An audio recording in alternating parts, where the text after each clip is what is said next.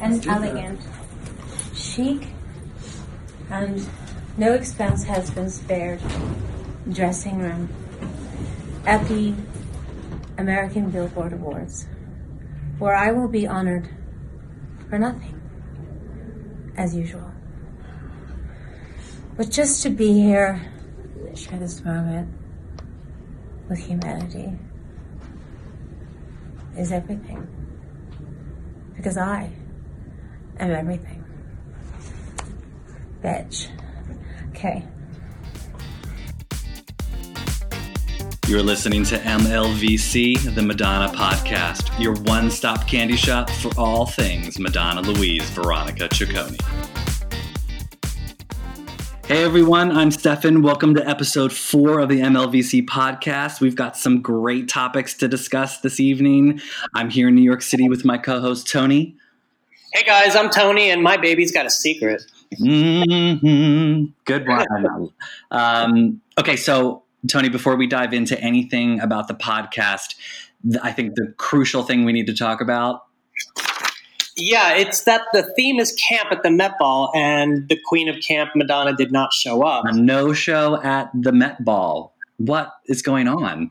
Well, I know what's going on. Everyone came dressed as Madonna to the Met Ball, so she probably realized that it just wasn't null and void for her to even show up. Yeah, know? did you see Harry Styles in the get together confessions outfit? I uh, literally, yeah. it's if he had a riding crop and that hat, it would be Confessions Tour. Future lovers all the way. Absolutely, it's crazy. But I, you know what? To just dovetail quickly on Met Gala stuff. Some great costumes. I thought. Uh, I mean, I think everyone's talking about Lady Gaga's four, multiple four outfits on the pink carpet, which I thought was actually kind of good. Yeah, that was cute. It was cute. There was some. There's some. There's some good stuff there, but I, I do say I I was missing Madonna this year after last year's epic arrival and performance. It's sort of it's weird to not have her there, but I I assume she's probably in the in the little laboratory cooking up cooking up some fun stuff for us. I don't know. I thought she'd be there because her old pal Demi Moore was there, but um, you know, and she also has an album to promote. And yeah, you, uh, I was Maluma's there. Oh, is he? Well, yeah. you know, freshly freshly coiffed she'll show up at the after parties. Watch. Uh, well, yeah, I, or she'll like. I guess she can't crash the Met Gala. You know, like I mean, it's either she's there or she's not. Yeah, you got to get there when they open. Otherwise, you can't get in. Right. And what's the point of showing up if no one sees you walk in? Right.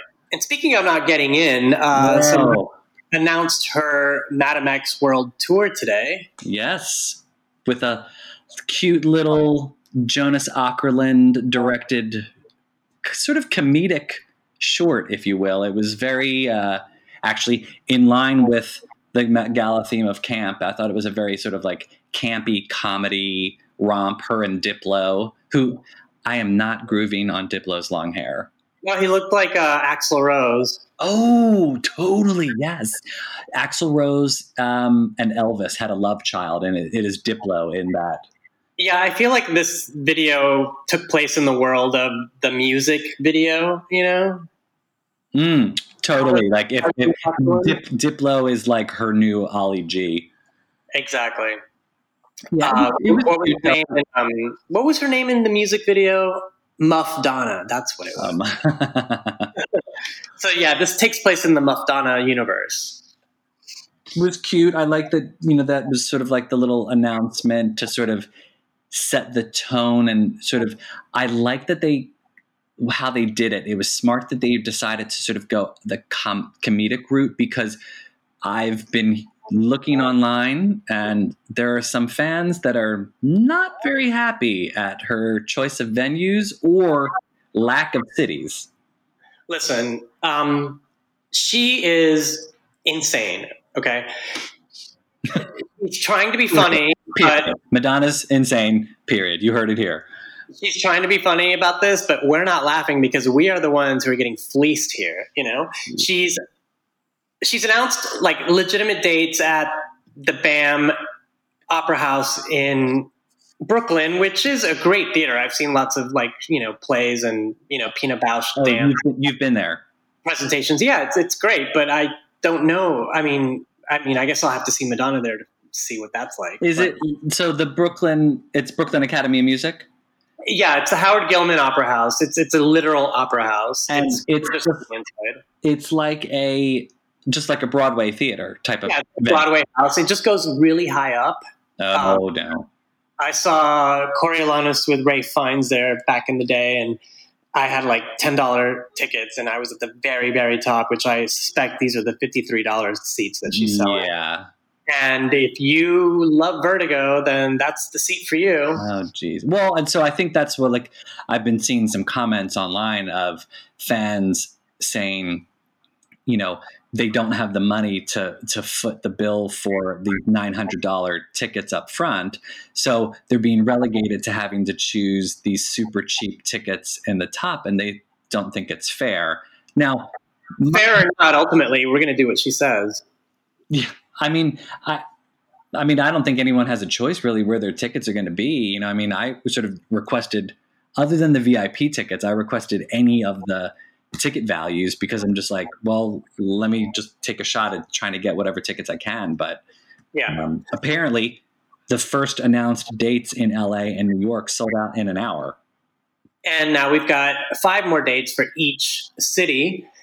Um, we still have the you know seven dates in Chicago, and soon they're going to announce the Coliseum and Caesar's Palace in Vegas, the in Box Philadelphia. Yeah. Boston, the Met Philadelphia, and the Fillmore in Miami Beach. So Then it's it's basically like Madonna's doing a residency at the BAM. Yeah, that's that's what it seems like. It's you know like she said in that video, I'm doing theaters. Well, that's what you're selling out now. Yeah. Well, and that's when I said when I heard that she sold out within an hour. I was like, well, of course she did. It's mm-hmm. a half, a quarter of the size of Madison Square Garden. Of course she's going to sell out quick. Yeah, the the Howard Gilman Theater seats about two thousand people. It's not a big place, and Yeah. that that's going to be really cool if we get to be in that theater. Yeah, I don't like that we have to wait a week to find out if we got tickets. Like, why can't we know today? You know, because we. So if we don't have tickets for the day that I picked, because I didn't pick multiple days, because if I picked multiple days and I got tickets for all those days, I don't want to be on the on the wire for three different days of tickets. So I only requested one day. But if I don't get tickets for that day, I'd like to be able to request other days, but I won't know until the weekend. It's just well, I'm, a gambling man because I only chose one, and I'm going with that. Yeah, well, I mean, luckily there's that lottery system that they have set up so you can do, you know, like every day of the show, you can go on madonna.com and enter a $10 lottery. So if you happen to win, you get tickets for $10. Now, I don't know where those tickets are going to be, but I Yeah. And For this, for this, I, I don't know if there's going to be a surplus of leftover tickets. I doubt there will be. I assume it's going to be a pretty hot ticket if there's only going to be a If you know, if demand is as high as we think it's going to be, then there's going to be additional cities and additional dates added. Hopefully, I mean, in 2020, she's going to resume the tour in Europe with uh, performances at the Coliseum in Lisbon, the Palladium in London, and the Grand Rex in Paris, which is really, really cool. I mean, it would be amazing to see Madonna at the Palladium in London. It's like it's where Judy Garland used to perform. You know. Yeah. Yeah, I'm curious as to like what that means, what these small venues mean for the show. I, I've read a lot of people commenting that they assume it's going to be on, in the same vein as Tears of a Clown.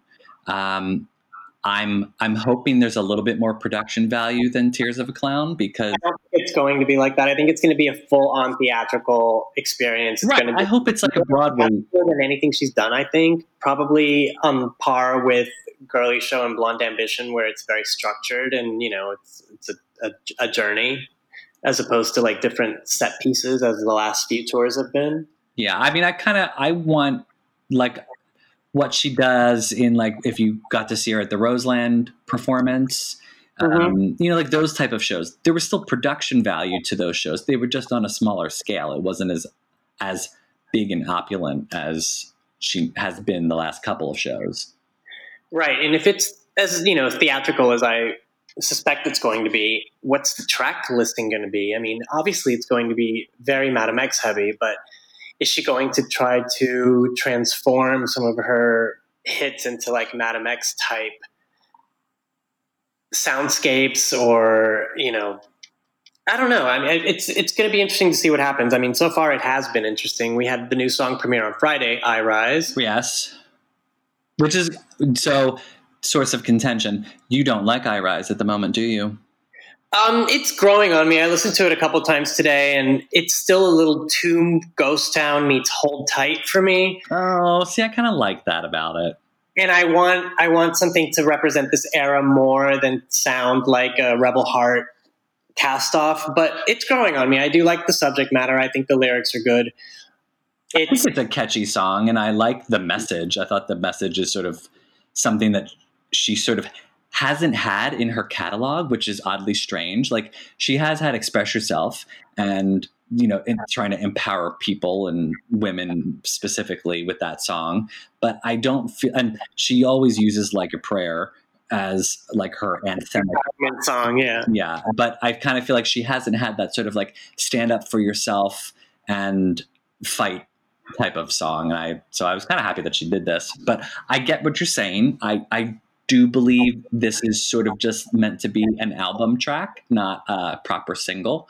And it's not only an album track; it's the final track of the standard edition, which you know puts it in the same league as Easy Ride right. and to be and uh, Which is nice. It's a, I think it's a nice like if that's what she's choosing to end the album with. It's I, I think it's a, an appropriate closer. Uh, yeah, I, I, stand corrected because this is not a single. This is just a, pr- a promo single, if you will. There's right. no video.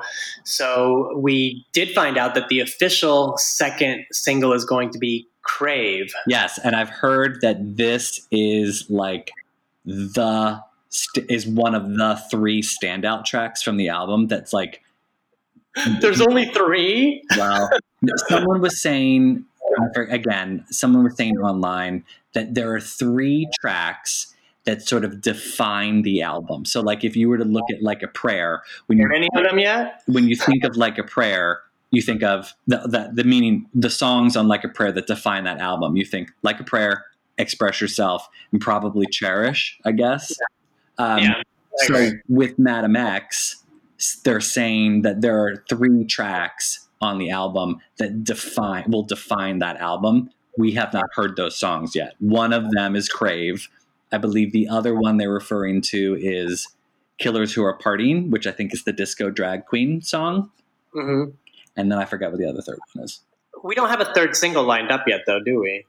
No, and I apparently Killers Who Are Partying was meant to be the second single, but apparently Crave got pushed up because they I don't know. They decided, they decided to push it up. This is all hearsay. It's just people murmuring on the internet. You never know what. Yeah, I, I, mean, I try not to read that because when I read stuff like that, it makes me insane.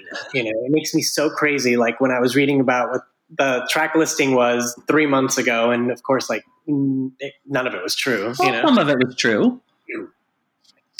Mm, some, some was some was there, some was not. I, I do think that there are people in the know who like hear things and they tell a friend and the friend tells a friend and that's the friend who tweets about it. so it's like a really long game of telephone and yeah, and then there's a weak link. Boom. Yeah, and then things are like the, the the facts are getting mangled as they sort of go down the line and what we see on a tweet is just like you know because anyone who works for her has gag orders. They can't talk about this shit, you know, but like I'm sure they're sort of like telling people, well, it's not going to be the song you think it is, wink wink. Exactly. But yeah, I like I Rise. I thought I Rise it was I knew that it was going to be something that wasn't a, a banger. It wasn't going to be this big old dance song because uh, Medellin was sort of dancey and I, I was like she's going to go slower and um, but I, I, I thought it was I thought it was good. I'm, I am curious to hear Crave on Friday. Yeah, on Friday. Um, but yeah, I don't, I don't, think it was any accident that Rise was released on the Friday before the Saturday, where she received her GLAAD Award for bravery, courage, and all around badassery. Well, for just being somebody who's been fighting for gay rights since she's been on the scene. I mean, like the. I'm glad that they gave her that award. I'm glad that she was, you know, she looked great. Yeah, you didn't wear an eye patch or the grill. I mean, I was so happy that neither of those affectations were there. I, uh, they, I, well, she doesn't wear the grill because it slurs her speech, and, but I have seen her. She was wearing it in that little tour announcement video. I know. But exa- exactly, no eye patch. She, No eye patch. she looked beautiful. Loved. Maybe if we're lucky, the eye patch was a Medellin only thing. Could be. It could be just like she's just rolling it out. Well, you know she's going to wear one in the tour. If she's coming out, the first look is going to be her with an eye patch. Yeah, because they're going to sell them in the merch stand. Oh yeah, you Oh, you God. know you're buying one, Tony. No, I'm not buying an eye patch. I'm buying an eye patch. Have fun with it. Why would you wear an eye patch on stage? He's going to fall. Oh, God, help her. No, no, no, no more tumbles, Madonna, please. Well, she wore an eye patch during her Billboard Awards performance of Medellin with Maluma, and she didn't fall. Yes, thank goodness. I uh, so. What did you think of the Billboard performance? You know, I, I I had a problem with the eye patch. It really took me out of everything, as well as the uh, robotic uh, holograms that maybe needed a little bit more resolution to like look believable.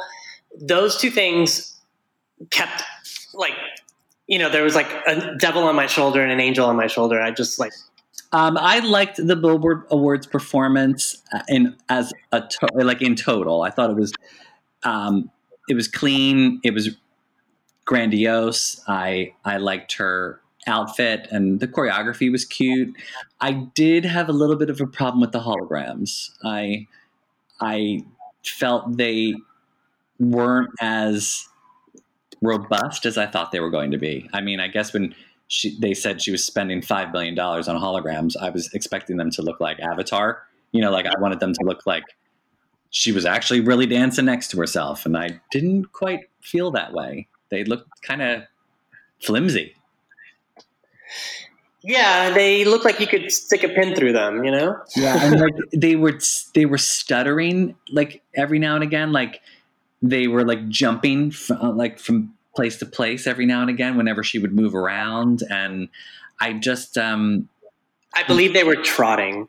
yeah no not when they were dancing like they would actually like some all of a sudden just like completely slide across the screen hmm and make way for her when she was like moving around or whatnot. And I just, uh, I felt like maybe it would have been a better performance if we didn't have those as affectations. You know, like We didn't need that. we they weren't necessary. Uh, I, Little nuisances on stage. You know. yeah, it was it, it was kind of like if I think you had said if she had just done like she's not me on the Sticky and Sweet tour, where it was just like people dressed as her. Maybe it would have worked a little better.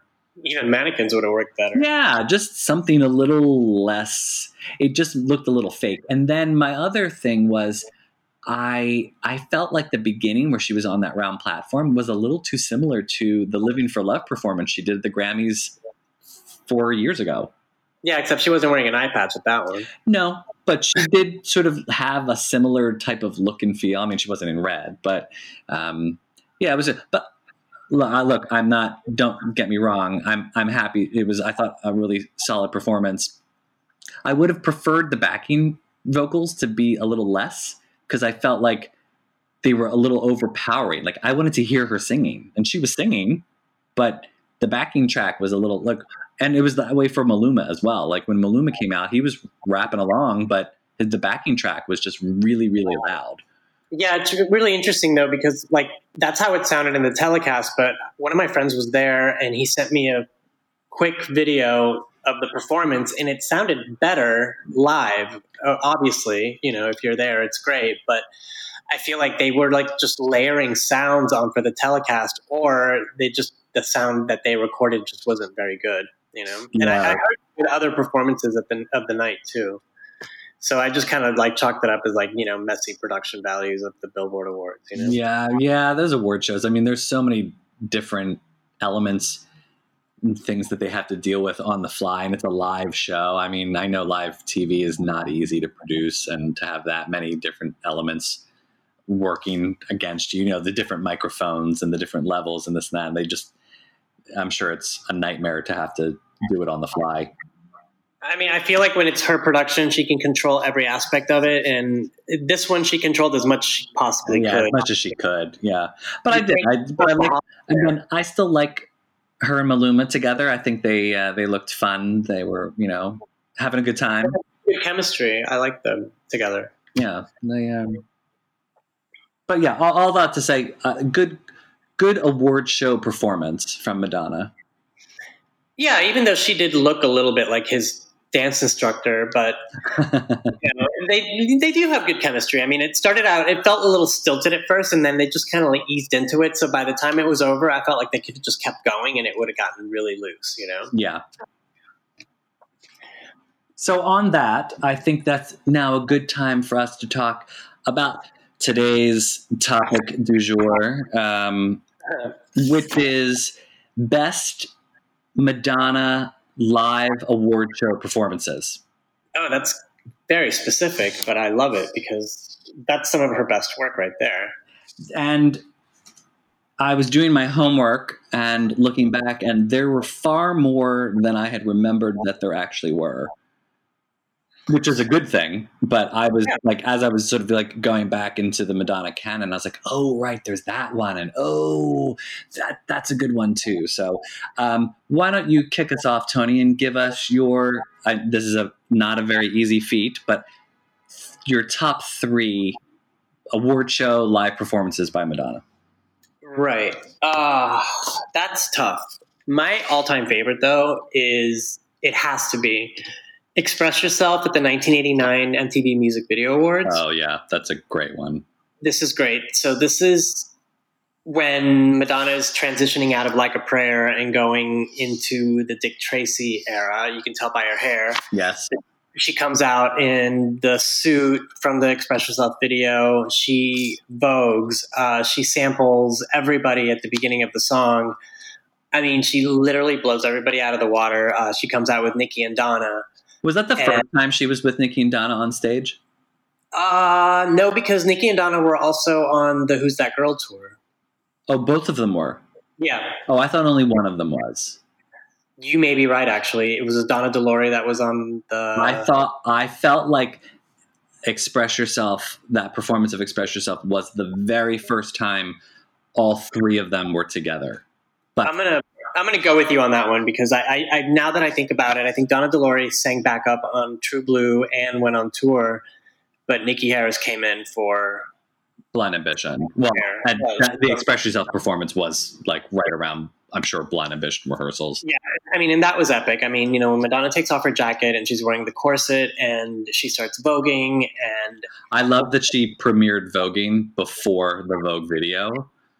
yeah, I mean, I remember watching that when it was you know when it came on and I didn't know what she was doing. You know, No. Well, Yeah, because no, no one had heard of voguing.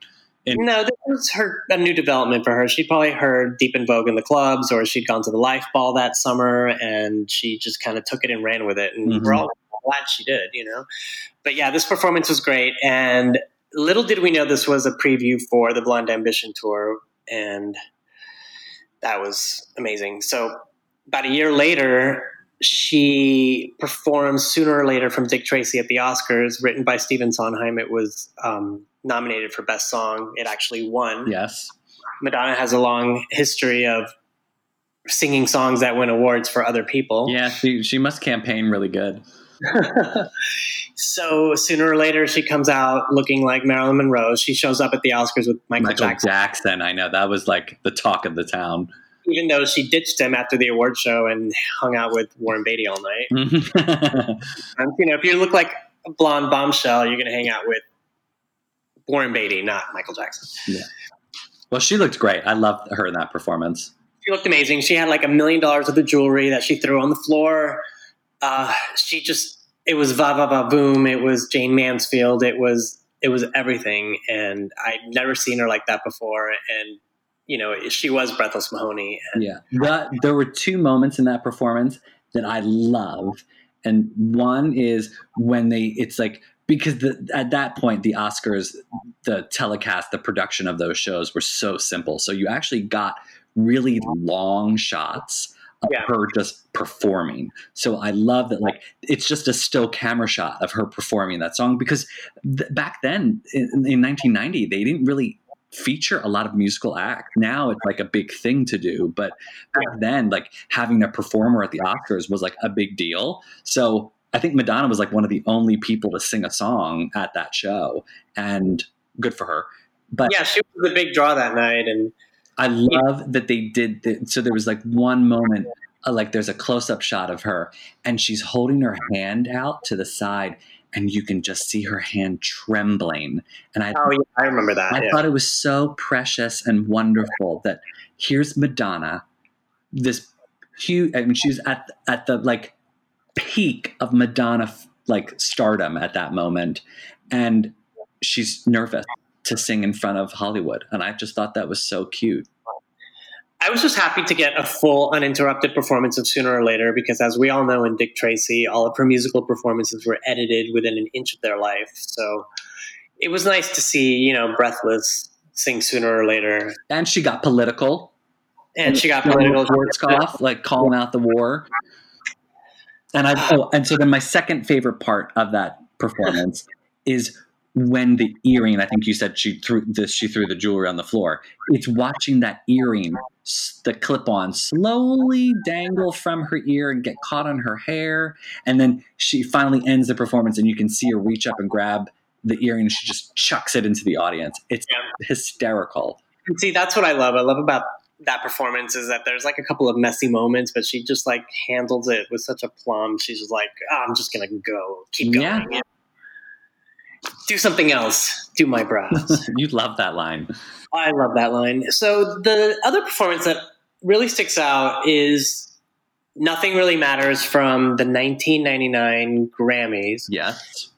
And Rosie- I, I think Rosie O'Donnell was the host that night. I don't know her, but Rosie O'Donnell, song- stop it. Yes, you know Rosie O'Donnell. I don't know. I don't remember. I I'm pretty recall. sure Rosie O'Donnell. I know Rosie O'Donnell. No, I'm I'm I, I'm gonna bank on that that Rosie O'Donnell hosted that week because I remember after Madonna's performance, Rosie was chopping up like she was doing like ginso ginsu knife chopping or something. Wow, that's appropriation if I ever Yeah, heard yeah, it. yeah, yeah, yeah. Speaking of appropriation, so yeah, Madonna shows up looking like a deranged geisha, and she looks amazing with her hair, you know, completely straight, I love that hairstyle. with this gorgeous, like latex red kimono thing, and she just blows it out. You know, opens the show with "Nothing Really Matters," and this is probably the only live performance of the song we ever get. Yep. Uh, she doesn't even do it in the drowned world, which is odd, but especially since there are kimonos and uh, you know geisha accoutrement in that show. But She could have rehearsed it and then it just got cut at the last minute. Ah, I'm mad at her. so yeah, it, it, this was a great performance, and you know that was a great night for her. Uh, that was the first time she went to the Grammys and won like a lot of shit. She Yeah. did, yeah. I remember seeing all those pictures of her kneeling down with all her Grammys. Yeah, that was great. So, yeah, nothing really matters at the Grammys. Um, mostly, I love it because I love the song and because I never got to see another performance of this. And it, you know, kind of echoes back to the video, but it's definitely one of my favorites. So, those are a couple. Well, actually, three of the ones that I like. But what what sticks out for you? The, well, yours are really good. I, I mean, I love all of those performances as well. But um, I'll, I'll pick three different ones just so we can so we can talk about different performances. Um, but my, I think one of my all-time favorite Madonna live award show performances has got to be Vogue from the 1990 MTV Video Music Awards. I know that she wasn't singing, but that's what I kind of loved about it. It was like she wasn't even going to pretend that she was singing live. She just came out and there was no microphone at all. It was like blatant lip syncing, which I thought was pretty appropriate. Um, but I mean, the whole Marie Antoinette garb and the look and feel, and like that performance to me always represented a shift at the Video Music Awards for here she is coming out and doing this performance and basically showing people, look, you can do something big and theatrical and still make it pop music. And it just was great. One of my favorite parts of that performance always was when she's taking her final bow with the whole lineup of all of them and you just see her face sitting there and she looks gorgeous and perfect but it was she was the last performance of the night and at that point vogue had been up for almost every single award that it was eligible for and she didn't get anything. Sinead O'Connor was winning everything for Nothing Compares to You, and Madonna got nothing for Vogue.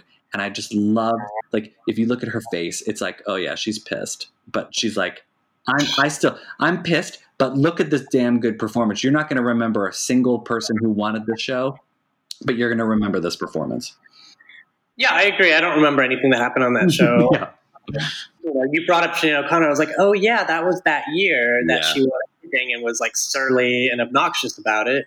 Great album, but you know, come on. You know, Madonna even actually made fun of her when she was on SNL.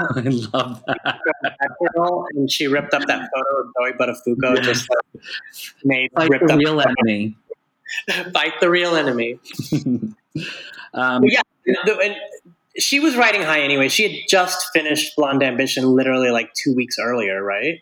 I think so. Yeah, yeah, she did that. She had done that performance twice. She did it once at the VMAs, and then she did a benefit. The like the next it was bar, right? Yes. Yeah.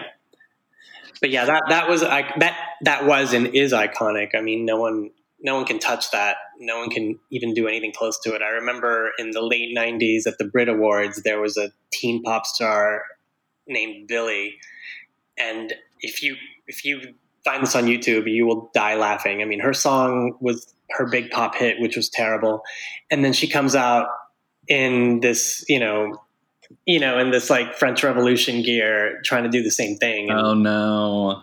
Yeah, it was a it was a huge fail. I mean, she was like fourteen or fifteen, you know, and she is a big Madonna fan, and she's always talked about how what a big Madonna fan she is, and she was an extra in Evita, and but you know, don't don't recreate what someone has already perfected. Don't come know? for the queen because it will not work out for you. Needless to say, Billie Piper's pop career ended, and now she's a successful actress, which is good for her. because good. I'm glad it worked out for her. so what's, what's the other one you like? Okay, so then I also love the 2001 Grammys performance of Music. I think it has such great energy. Her, I mean, she's singing live the entire time. There's no backing track on that performance at all. Her vocals sound super good. Um, I believe it was the premiere of the now famous Madonna deep knee squats.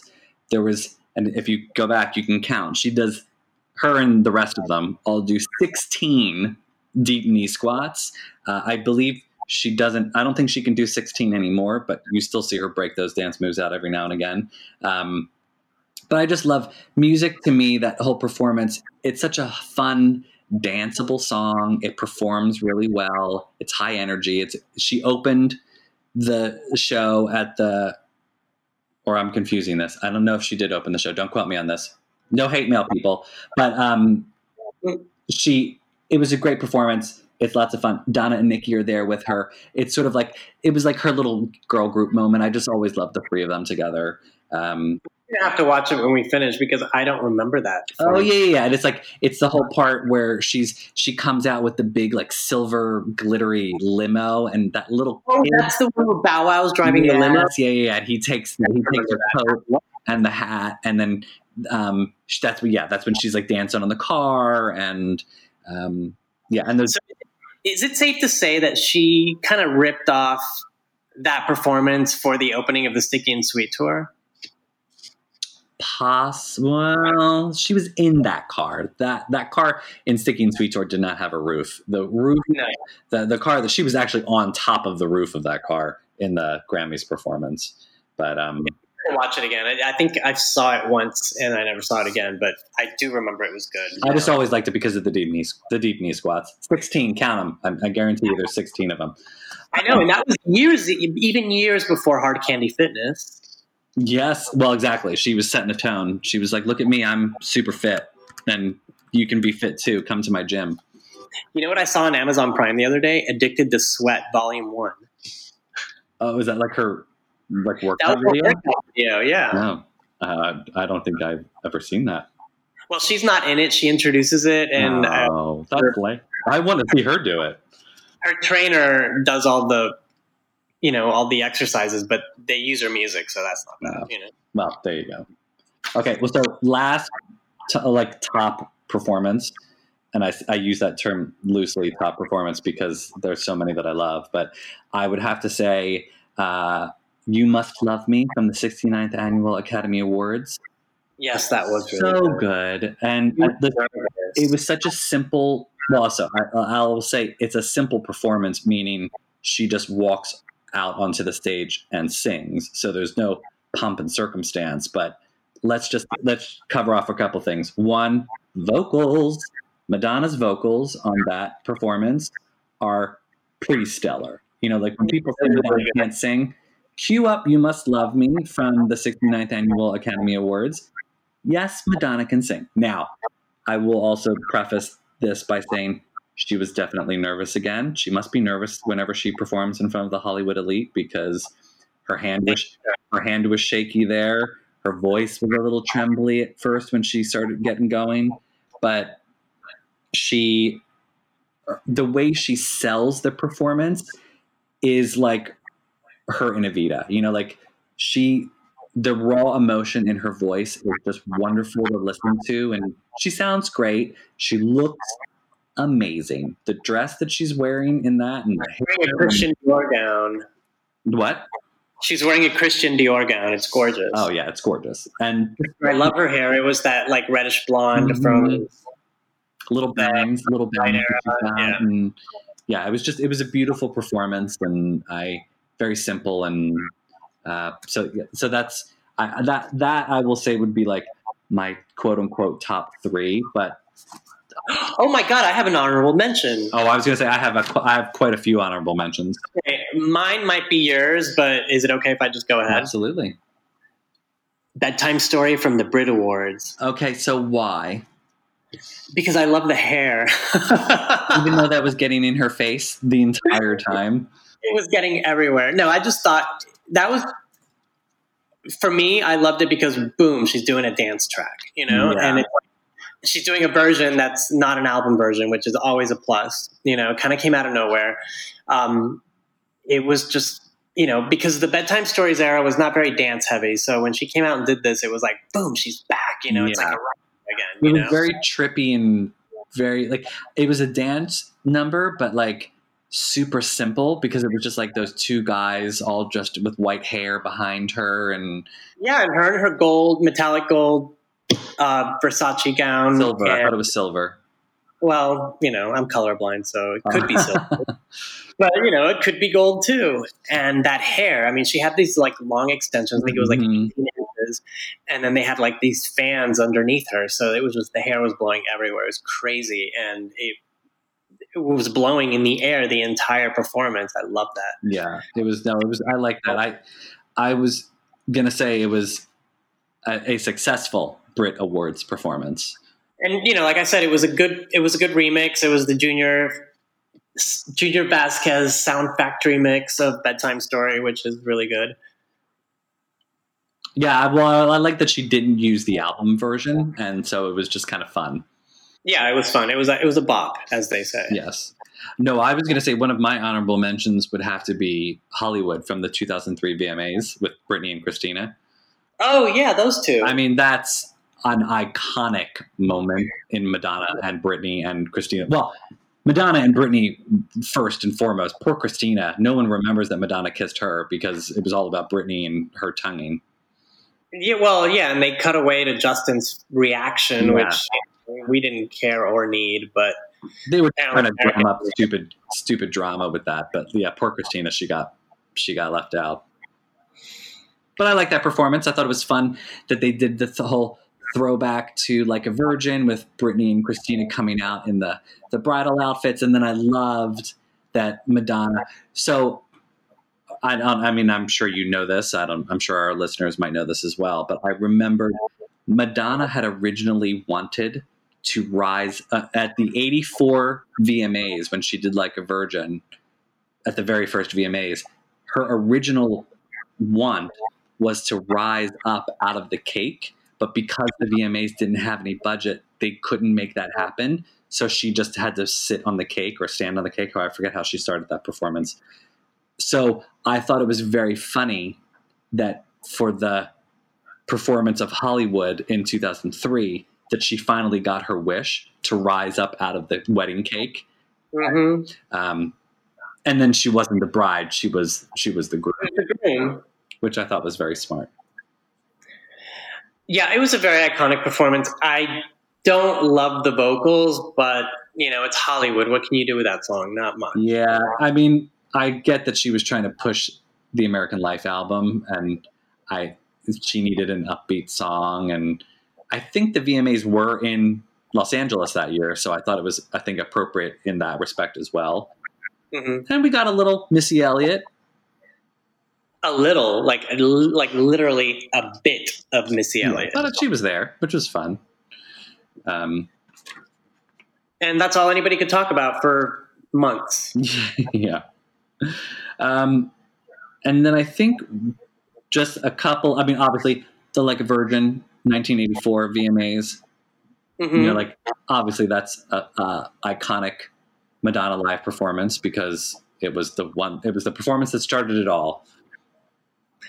Yeah, she'd done several like one-offs on you know like Dance Party USA and American Bandstand, but this was like you know prime time introducing Madonna to the world, and boy did she ever! I mean, she got on the floor, showed everybody her thighs, her underwear, She rolled around. the ground. I mean, come on, it was It was a mess. She her earring fell off. Uh, It was you know. What did Freddy DeMann say? Your career is over, and she laughed in his face. Yeah. um, oh, one of the other performances that I watched in advance of us recording this evening was the um, Hung Up uh, with the Gorillaz from Yeah, that- Grammys in 2006. Now, I was I was I wanted to watch that specifically just because in that when she did that she was dancing with gorilla the gorillas Uh, who are fake. I mean they're they were basically holograms as well. So i was trying to compare and contrast the difference between the technology in 2006 to the technology now that she was using. I almost sort of like appreciated the technology that they were doing in 2006 because she was a hologram as well. Like it wasn't that was the big difference was for her performance of Medellin, she was dancing around holograms, like Yeah. sort of like floating in the air next to her. The Gorillaz performance, that was just like on a screen. I mean, they were, they were, it wasn't like they were in the same space as her. So, um, but I still thought that was a fun performance. I like that they sort of meshed, She- and and that performance did open the Grammys. Uh, Yeah, and you know that that was a big song at the moment too. So to match those two together was was pretty big. I like the MTV European Music Awards performance of "Hung Up" a lot more. I thought that had so much more energy, and that was when she that was her actually her first performance after breaking her arm, and she was really going for it. I mean, you could tell she was in pain, but she was like pushing through, and it showed. I think probably had some good meds. yeah, I mean, must have. I mean, you know, also we've discussed this before. I mean, the Confessions era, she was painfully thin, Right, right. But you know, she turned it out. I mean, she danced like she hasn't danced since during that era. Oh, confessions. We never got like an award show performance of Sorry, did we? no, we saved that for the tour. yeah, it seems like after Hung Up promotion, it was straight to the tour, and that was it. Yeah. Well, we got. I mean, she would. She did a couple of um, get together, and I love New York at the a a couple of venues. I remember. didn't she do like the Confessions promo tour? Yeah, she, yeah, that was that's what I meant by like the whole Oh, like I see, I see, I see. you know. Uh, yeah, she did a show at Roseland. She did a show at G-A-Y. Right, right, right. Another one in Paris. I forget where. Well, that's the thing. Like, I've I love the performance of "Living for Love" from Le Grand Journal. I still say that that's the performance that she should have done from the get go. But I, maybe she was just sort of like finding her way with that song. And that's the one that has like a different backing track, right? Yeah, it's a little bit more house that version. Um, L- the Le Grand Journal, that's sort of the version that she did in the in the tour, with a little bit more of an intro. Basically, that's all. There's just an intro, a more of an intro. But um, yeah, those, are my those are my top picks. Those are good. I think we should talk about her other performances from like television appearances, etc. In another episode, I think that would be really cool because there's some really good performances that were not, you know, within the bounds of a an award show. Yes, well, this was definitely right. These these were just live award show performances, but there are a multitude of other performances that we can talk about and we will talk about. just try and stop us, okay? uh, no, but I do think we should talk about what we were doing last night. That's right. We went to see a documentary called Like a Prayer, which is about Madonna fans around the world. And it was really interesting. There were some really great stories told. Whoa, absolutely. I, I was sort of uh, so if, if, if I'm not quite sure where it's going to be made available, if uh, you know if it's going to be on a streaming platform or whatever. Um, Oksana, the the girl who directed it and produced it, um, it was clearly a labor of love on her behalf. She, Absolutely. she herself is a enormous Madonna fan. She's originally from Russia, and uh, she now lives in New York City.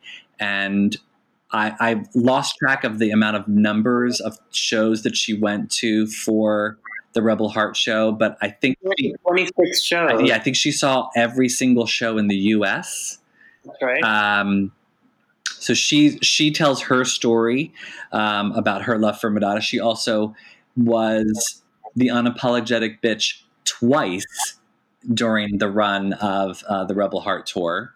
Um, for those of you who don't already know, I Stefan was the unapologetic bitch in Philadelphia. I will share my story at a later time, but um, I so I thought getting, getting up on the stage with her once was a big deal. Oksana got to get up on stage with her twice, so yeah. good, good for her. Um, but I loved that they sort of uh, told the story of some of the other like super huge Madonna fans. I mean, the the woman from London and the guy from, Grail from from Australia. Australia. Yeah, I mean, he's incredible. He's that's uh, unbelievable that he has seen her what like 86 sometimes. I mean, it was unbelievable. I love, but but I love that he sort of like was unable to see her for so many years, and he has totally made up for it now. Yeah, he wasn't. He was too young to go to the Girlie Show when it came to Australia. It was too far away, and he was too young.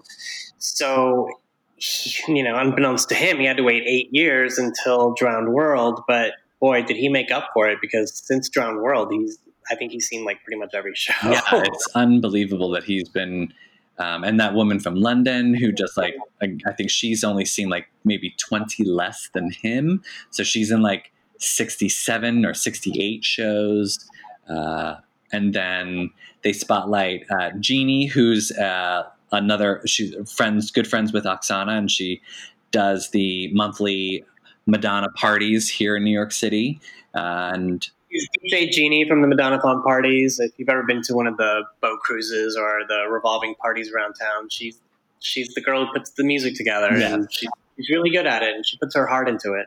and they and and then they also show that um, that young kid from Russia who I mean, and I thought that was probably the sweetest story out of all of them, where you know here's this kid in Russia who saw that Oksana had gotten to go up on stage with Madonna, and he started communicating with her online. And Oksana was so moved by this kid's love for Madonna that she raised the funds to fly him to Asia and see the Rebel Heart tour. Which I just uh, kid in Manila, Philippines, Yeah. screaming his head off in front of Madonna while she sings "Crazy for You" to him. Yeah. It's so good. you were crying.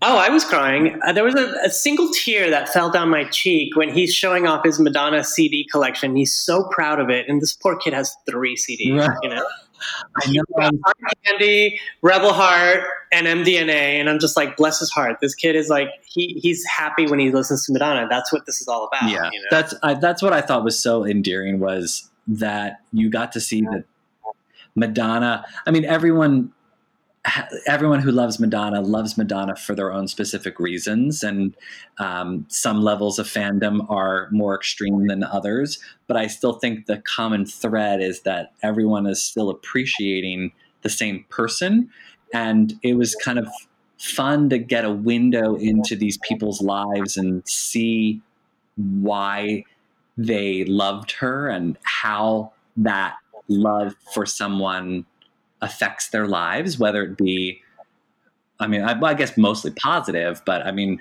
I was mostly just impressed and in awe at the dedication that these people have to going to see her. I mean, I will see like two or three shows per tour. Three, I, I'm crazy because I go see Madonna twice. right You know, That- like that's what i mean like i mean i like people are always question you're seeing her show three times and like for me I, like i have to defend three times these people oksana saw her 26 times Oh, I had to defend when I had to take a bus into the Meadowlands to see her. I was like, "You're leaving the state to see Madonna?"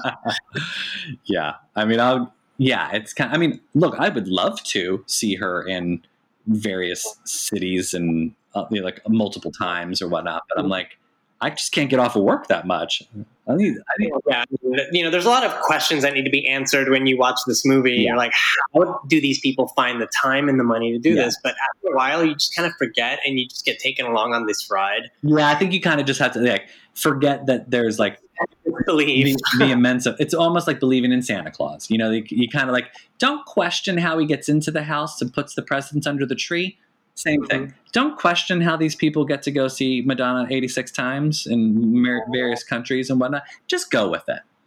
You know, and at first I thought, well, this is all very nice, but Madonna doesn't give a shit about any of this. And then throughout the film, you see her oh she knows who they are Yeah, she knows exactly who they are. When she sees them in the front row, she'll call them out by their name and she'll speak to them and she'll comment on what they wore last time, what they wore this time. and it's she's having like a, like a private conversation with them in front of 50,000 people and those are the moments that I have to remember about Madonna when she's fleecing me for every cent I have to go see her at the Brooklyn Academy of Music in September. when you're um, being evicted from your apartment and have to sleep on a uh, a subway a subway train yeah, right next to the BAM. right No, like like I told someone earlier, Madonna's been fleecing me since 1990, and I mean, I just I can't stop. I don't think any of us can. Uh, no, I have no. I've already taken out a mortgage on my home, and no, no, I would not. I'm not doing that. I'm I'm turning tricks on the corner. No, don't do that either. You don't have to leave your apartment. You can do it all online. yeah, exactly. Oh, geez. But seriously, guys, if you get a chance, Google it. Um, try to find Oksana Nabokova on Facebook or Instagram, and just see, seek this film out. I mean, I think if you're a Madonna fan, it'll be an interesting watch. Um, I like to think it's it's kind of like a companion piece to anything having to do with Madonna, but it's not made by her, so it gives you a different point of view. Kind of like Strike a Pose, you know, it's not sanctioned by her, so people can kind of say what they want. Yeah, it was. Yeah, it's and yeah. As a Madonna fan, you will find similarities with these people telling their stories. Even even if you're not seeing her as much as you as much as they are, you will still you you understand it. You you you sort of just get it. Yeah, and it's it's also really cool to see like the global view, you know, the Madonna fans in other countries, and you know they are a little bit more enthusiastic than we are, and I never could put my finger on that, but I love it. I love the enthusiasm of Madonna fans from, for you know, for example, Australia or Spain or Mexico, and you know, like Argentina, you know, for example. It just it, the fandom is is beyond anything we've seen here. I think. Well, and I I think that loops back to you know the release of this new tour coming up and the dates that she's going to do and the exclusion of so many different places there's a lot of people who are pissed off about that because they do love her and they do want to see her. And the fact that they're now being denied a local opportunity, I can understand. I mean, we're, I take it for granted. We're, we live in New York. She's always going to come here. She always does dates here. Mm-hmm. It's kind of like, you know, because she, she spends some of her time here living here at, at that townhouse. And uh, it's kind of like, you forget that there's people who in other parts of the world who would love to see her and they just financially can't afford to get to her yeah they got to scramble and figure out what's the closest city that i could fly to or take a bus to yeah. see madonna you know well guys join us next week where we will talk about madonna's new single and everything else that has transpired in the world of madame x since then yeah, she keeps throwing stuff at us it's crazy I, yeah, I can't keep up, Tony. I just can't keep up. Well, try to because when the album drops, we're not going to have anything else to listen to. Thanks again, you guys, for joining us. Check us out wherever you listen to podcasts. Like and subscribe, rate and review. Visit our website, mlvcpodcast.com. And we look forward to joining you again next time. Bye. See ya.